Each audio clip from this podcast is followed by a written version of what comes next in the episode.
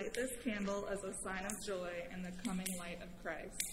As we await Christ's coming, we remember the creative act of God that called God's people into being. We remember the burning bush that called Moses. We remember Samuel, who anointed David as king. We remember the prophets who spoke of the coming Messiah, even as we say, Come, Lord Jesus. As we see this light, we remember that Jesus himself is the light of the world. We remember the promise you made to your people in every age. We remember your covenants with Noah, with Moses, with David, and the new covenant open to us in Jesus Christ.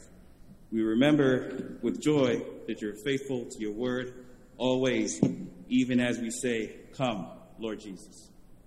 Let us pray together.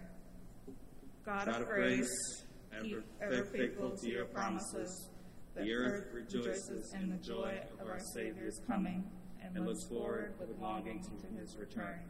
Prepare our hearts to receive him when he comes, for he is Lord of all time and space. Amen. Amen.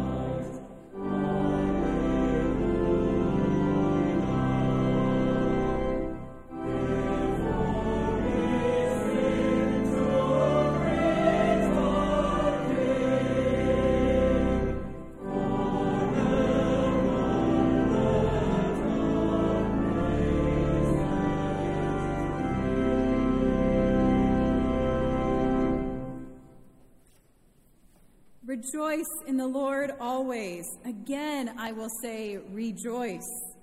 Let your gentleness be known to everyone. The, the Lord is near. Do not worry about anything, but in everything by prayer and supplication with thanksgiving, let your requests be made known to God. And the peace of God, which surpasses all understanding, will guard your hearts and your minds in Christ Jesus. Almighty God, you are our salvation. and you alone can we trust and not be afraid. Lord, you were angry because of our sin and rebellion, and you have redeemed for yourself a people, a remnant, from every tribe, tongue, and nation. You are to be praised.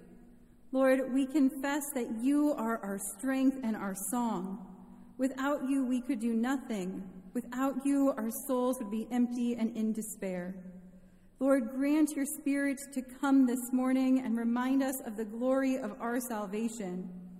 Turn us in faith to thanksgiving and proclamation of the glorious works you have done.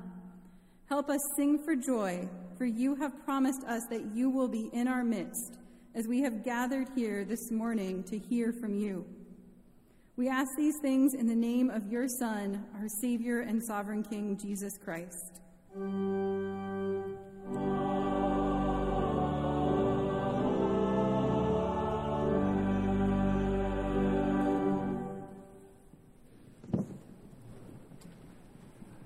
Grace and peace to you, and welcome to the First Presbyterian Church in Philadelphia, both those of us gathered here in the sanctuary as well as everyone worshiping in other locations. We are glad and grateful to gather in the name of the Lord, and because it is in the name of the Lord that we gather, our word of welcome is one with no qualifying adjectives whatsoever attached to it. This is God's house, and in God's house, all are welcome, and in that way we greet one another. In uh, I would remind everyone that the city of Philadelphia is still under a mask mandate, so we are still under a mask mandate. Only your worship leaders will remove them, and only while we are speaking for the uh, benefit of those with hearing loss for clarity's sake. Um, we have put a brief pause on our fellowship hour due to not knowing very much about the Omicron variant yet. And until we do know a little bit more about the Omicron variant, we will keep fellowship paused. That's not to say that we wish to prevent you from having conversations, but we're not going to serve food which causes you to pull your masks down and back up again until we know just a little bit more about that. Let me highlight a few things out of the announcements portion of your bulletin for your particular attention. The first is to note that we are coming up on the deadline for Christmas dedications, a deadline of December 20th. There's information about that, but if you'd like to participate in the decorating of the sanctuary through a flower dedication, we would like for you to have that opportunity. So just make sure you make note of that upcoming deadline. I would highlight as well, we have an ongoing adult education series. You'll see the information about that in the bulletin, but you do need to sign up for it if you wish to participate, so please do make note of that. And also, you'll see an update on our annual giving campaign. Our annual giving campaign is in full swing, and if you would like to pledge and have not yet had the opportunity to do so, I can assure you our annual giving team will make that happen, including our treasurer, Craig Bodorf, sitting right up here in the front. You can see Craig and make a pledge anytime you like. And I promise you, if you have pledged in the past and we haven't heard from you, we will follow up with you. So, uh, with that noted, uh, please make note of that for the annual giving campaign. And finally, uh, we worship at two different times in this congregation and perhaps in two different styles, but we are one congregation. And so I am delighted to share with you that Luke Topper Lawless was baptized at the celebration service this morning. Luke is the son of Ed and Kate Lawless and the younger brother to Eddie Lawless, and we rejoice with the Lawless family on the baptism of their son. With these things noted, let us continue our worship now with our confession of sin.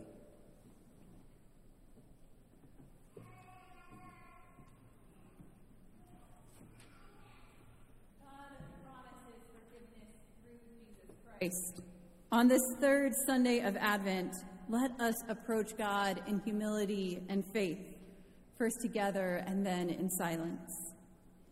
God of holiness, your goodness is all surpassing, and you call us to holiness as well. You call us to love our neighbors as ourselves. You call us to lives of integrity, seeking wholeness for our communities and ourselves. You have opened the way before us in Jesus Christ, but we fall short. We choose shortcuts. We think that what we do doesn't matter. Forgive us, we pray. Renew within us the desire to know you, to love you, and to serve you, so that the reign of Christ may be made known in our lives.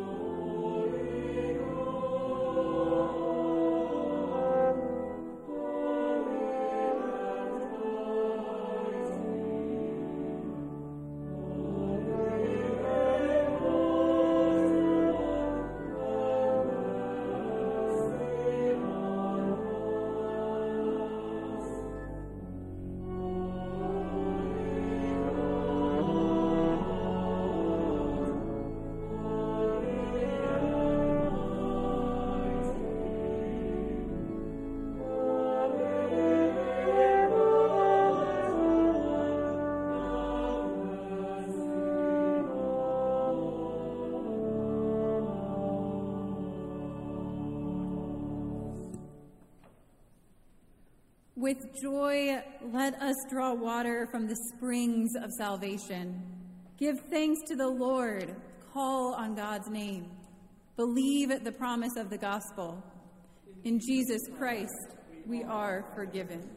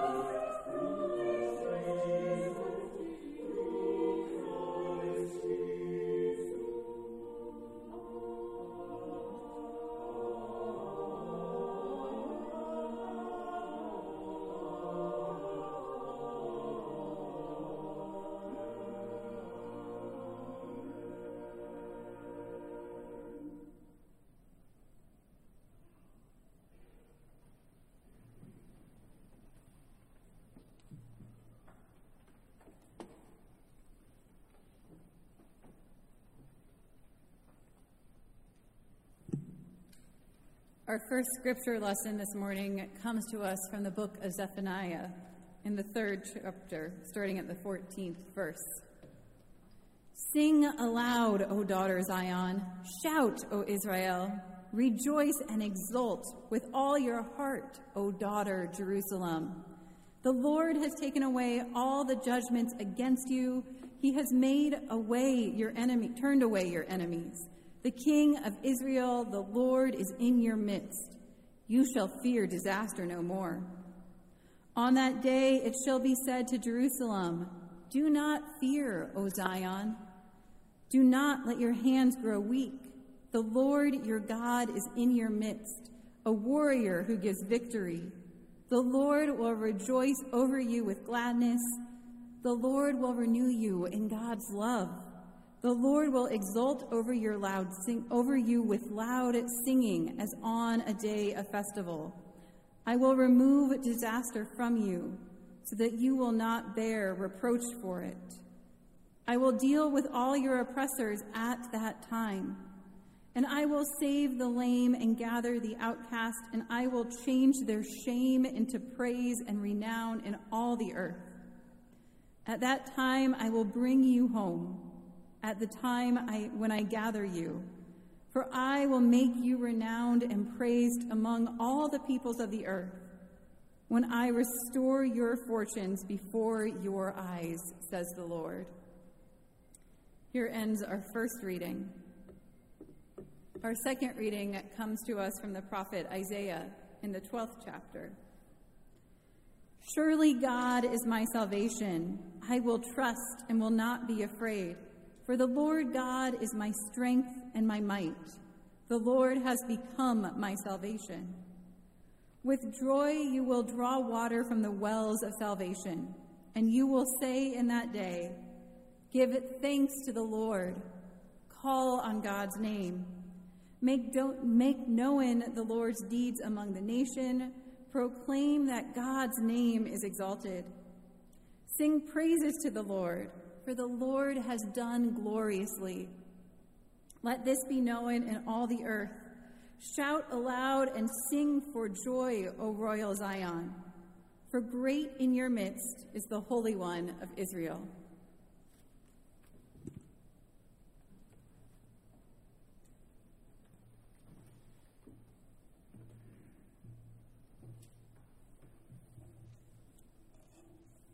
Our gospel lesson is taken from the gospel according to Luke.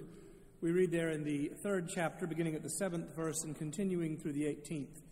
Continue to listen for the word of God to us this day. John said to the crowds that came out to be baptized by him, You brood of vipers, who warned you to flee from the wrath to come? Bear fruits worthy of repentance. Do not begin to say to yourselves, We have Abraham as our ancestor, for I tell you, God is able from these stones to raise up children to Abraham. Even now the axe is lying at the root of the trees. Every tree, therefore, that does not bear good fruit is cut down and thrown into the fire. And the crowds asked him, What then shall we do? In reply, he said to them, Whoever has two coats must share with anyone who has none, and whoever has food must do likewise. Even tax collectors came to be baptized, and they asked him, Teacher, what should we do? He said to them, Collect no more than the amount prescribed for you. Soldiers also asked him, And what should we do? He said to them, Do not extort money from anyone by threats or false accusations, and be satisfied with your wages. As the people were filled with expectation and all were questioning in their hearts concerning John whether he might be the Messiah, John answered all of them by saying, I baptize you with water, but one who is more powerful than I is coming. I am not worthy to untie the thong of his sandals. He will baptize you with the Holy Spirit and with fire. His winnowing fork is in his hand to clear his threshing floor and to gather the wheat into his granary, but the chaff he will burn with unquenchable fire. So, with many other exhortations, he proclaimed the good news to the people. This is the word of the Lord. Thanks be to God.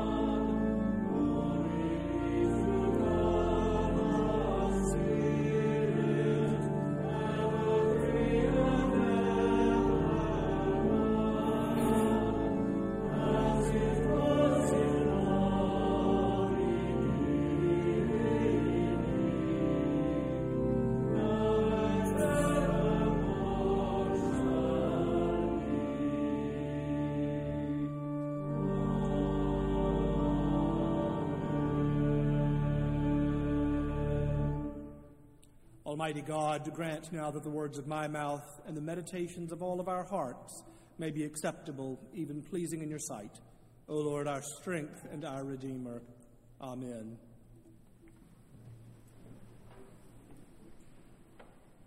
This is a story that many of you know very well, but some of you may not know it, so I'm going to tell it again. Picture it Philadelphia. The year was 1990. For those infected with HIV, it was a time of low hope, and for many, no hope. The gay community was being decimated by the disease. People living with AIDS were dying in isolation and fear. So, seven friends began making meals in the kitchen here at First Church for those living with HIV/AIDS. In time, their efforts expanded and became Manna, and you should know about Manna since we are a supporting congregation for Manna, and it was founded right here in our church by our members.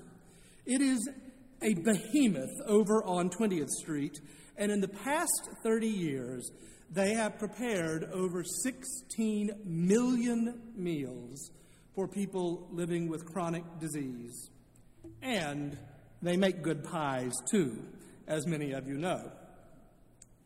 Manna came about because hope was needed in the face of a big problem.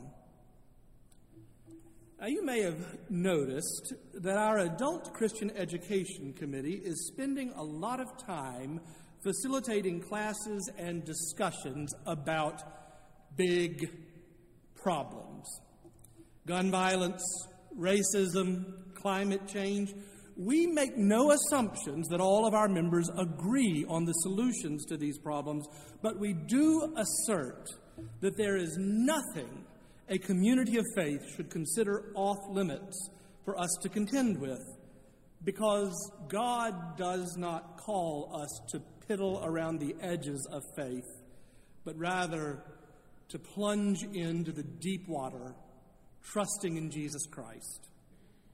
Now, the committee works hard because they know these are big problems, and while a single committee does not set a direction for the church, the session does that. We know that it takes big conversations to start big things. Perhaps our conversations will only serve to make ourselves more empathetic, better educated about the issues of faith and life. Or perhaps our conversations will compel us to do things about these things.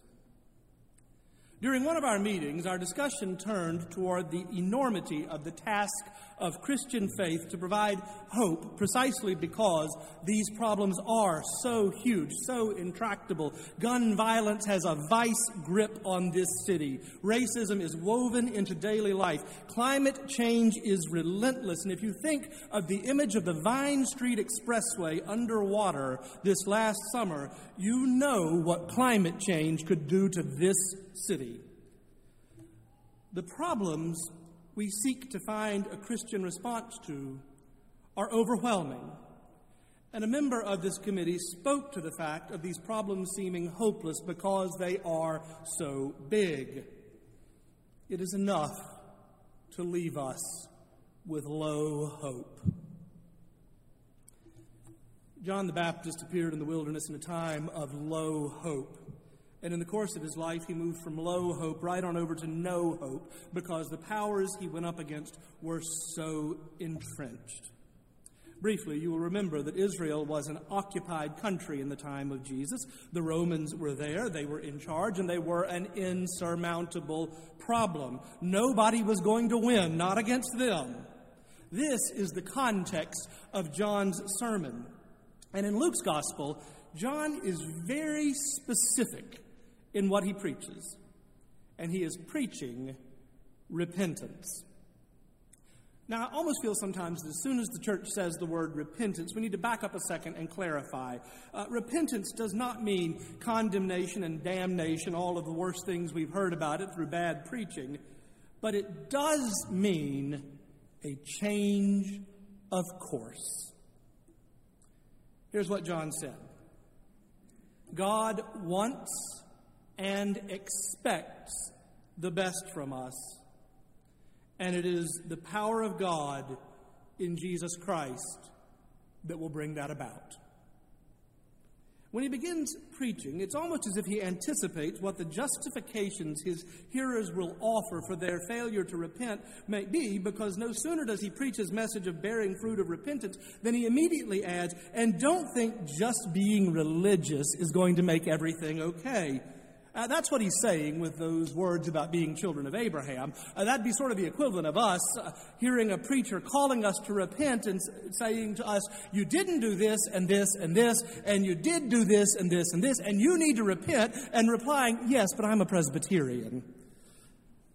No, when, when John preaches his message of repentance, he means it clearly and lest we have any lingering doubt about his sincerity in calling the people to repent, to turn from one path onto a better one, John gets specific.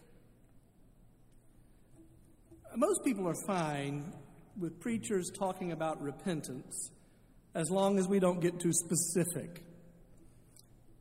Now, some other people actually enjoy the specificity as long as we don't get too personal. But when the call to repent is both specific and personal, well, that's like a preacher saying to you, you know perfectly well what you need to do, you just don't want to do it. John preaches if you have two coats, give one away. If you have an abundance of food, share. If you are a tax collector, take only what is due to the government and do not skim off of the top. If you are a soldier, no extortion, no threatening, do only what is required. In other words, in a time of low hope, with only a vision of the coming Christ to sustain him, John was preaching a message based on doing something about what needs doing. I'm reminded of the words of Thornton Wilder Hope is a projection of the imagination, so is despair. Despair all too readily embraces the ills it foresees. Hope is an energy and arouses the mind to explore every possibility to combat them. In response to hope, the imagination is aroused to picture every possible issue, to try every door, to fit together even the most heterogeneous pieces in the puzzle. And after the solution has been found, it's difficult to recall the steps taken. So many of them are just below the level of consciousness. When in despair, do something. When in doubt, love someone. When in fear, reach out to another. So many of the things that form the life of discipleship are founded upon the doing of faith rather than simply the feeling of faith. And if it seems that I am suggesting that the solution to many of the problems of the world is personal, then I suggest in a way I am. Because doing nothing isn't going to fix a thing. I'm reminded of that fabulous old Will Rogers quote If stupidity got us into this mess, then why can't stupidity get us out? No, it is the aggregate of goodwill that will move the needle on the big problems of the world. And the hope of Christian faith is based on the simple principle that God cares deeply about humankind. Once, when I was managing a particularly challenging issue in a church, I started to work up a plan to deal with this particularly thorny problem. Uh, that's what I do when I'm not sure what to do yet. I make up plans so that I can see where the problems are. So I had this plan mapped out on my desk to deal with implementing a policy to address a, a, a big problem. And one of my wise elders of the church walked in. So I called him over and said, uh, This is what I think we should do about this particular problem. It was a very detailed plan, tediously detailed. He looked it over and said, Baron, it's an excellent plan, but I do think you might want to consider leaving a little room for the Holy Spirit. And that brings me to the other point I'd like to make about the hope of the gospel. We aren't on our own to solve everything. And I found that comfort in the unlikely word about the winnowing fork dividing the wheat from the chaff. Now, just to be clear, because this could look at, like bad news unless we understand it right, we are not individually, as people, wheat or chaff. That wouldn't be good news. In fact, it would be quite bad news. God does not make trash to be thrown away. But there is sin in the world. And sometimes problems do seem so enormous that we grind down into inertia. We all have wheat and chaff within us. John is telling us that Jesus will pull out the wheat and leave the chaff. That Jesus is going to lift up our humanity and use us to bring hope and even God's redemption to the biggest problems.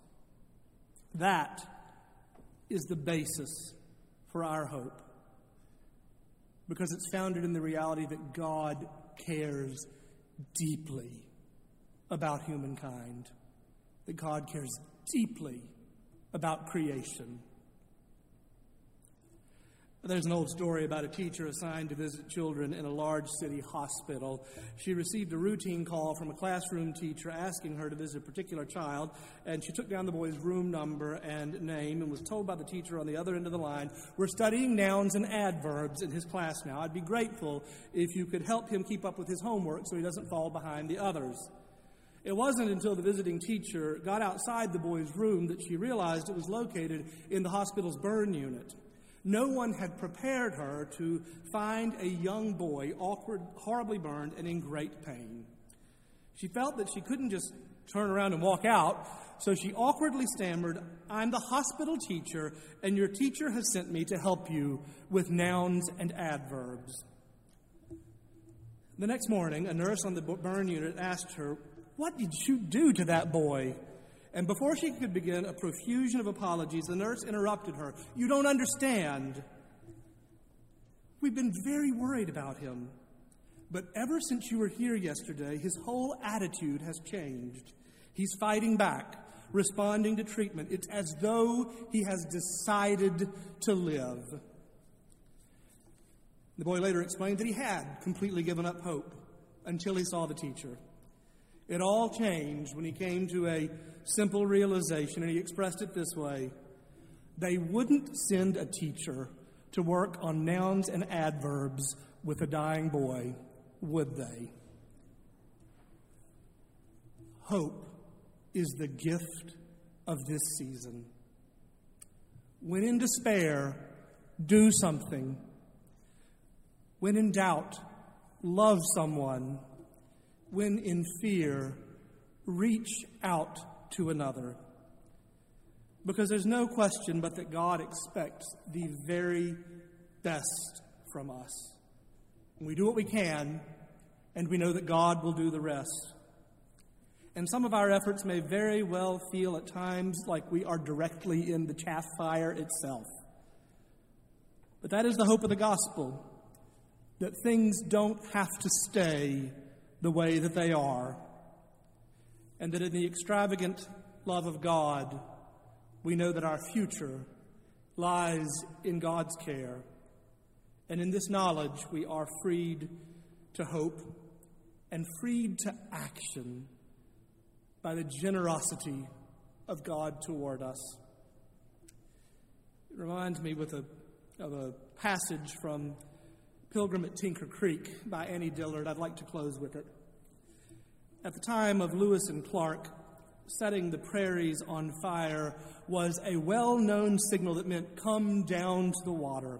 It was an extravagant gesture, but we can't do less. If the landscape reveals one certainty, it is that the extravagant gesture is the very stuff of creation. After one extravagant gesture of creation in the first place, the universe has continued to deal in extravagances, flinging intricacies and colossi down eons of emptiness, heaping profusions on profligacies with ever fresh vigor. The whole show has been on fire from the word go.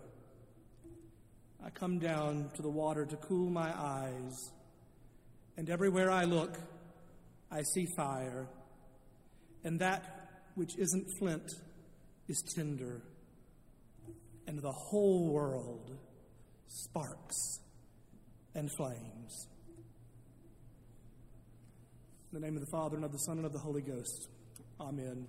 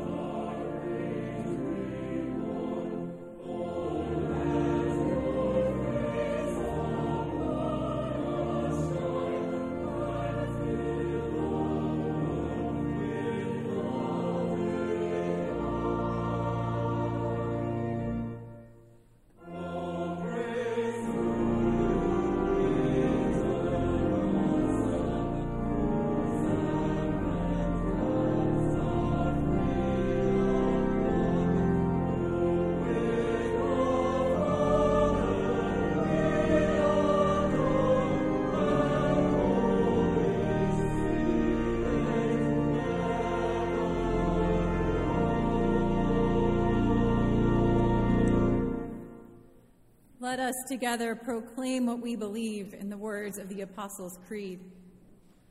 I believe in God the Father Almighty, maker of heaven and earth, and in Jesus Christ, God's only Son, our Lord, who was conceived by the Holy Ghost, born of the Virgin Mary, suffered under Pontius Pilate, was crucified, dead, and buried.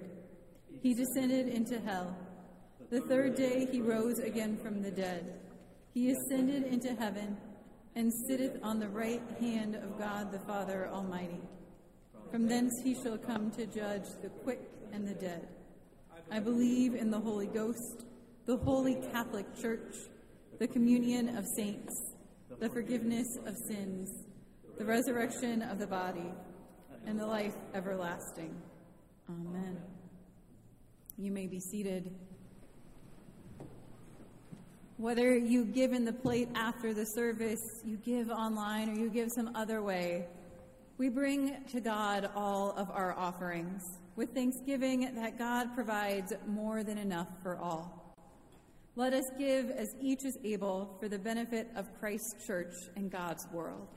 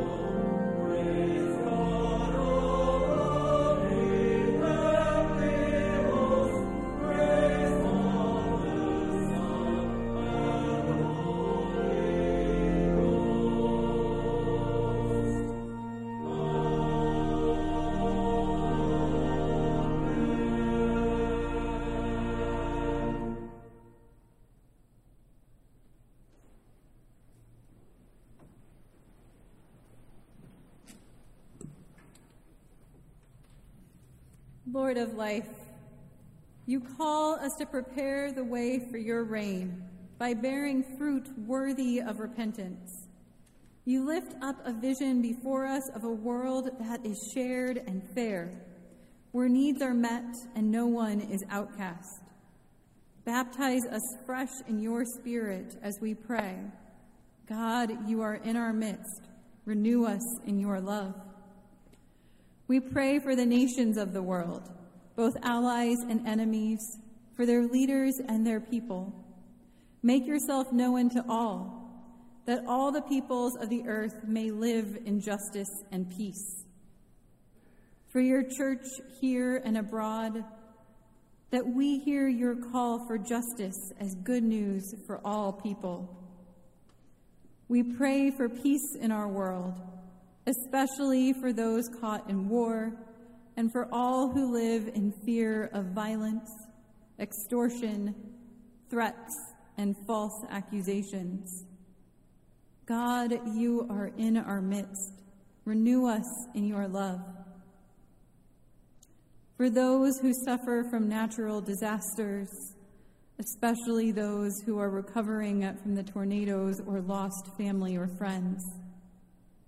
For those who suffer from hunger and cold, lead us to share our food and our coats with them. For the frail, the sick, and all those whose hands grow weak, lead us to help them with gentleness. For those who are differently abled, oppressed, or outcast among us, change their pain into praise, and let their courage be renowned in the world. For the earth from which we draw our health, our strength, our inspiration, and for all the living creatures in whose community we live. God, you are in our midst. Renew us in your love. Surely, God, we can trust in you and not be afraid. Lead us in songs of praise and shouts of joy, for you are in our midst. We pray this through the one who baptizes us not only with water, but with the Holy Spirit now and forever and in whose name we pray.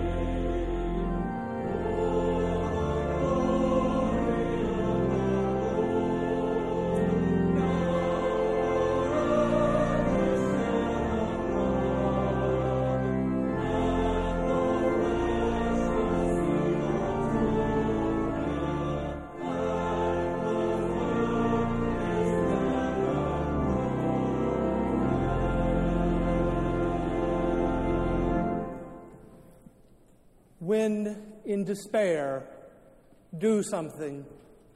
When in doubt, love someone. When you are afraid, reach out to another. And the Lord bless you and keep you.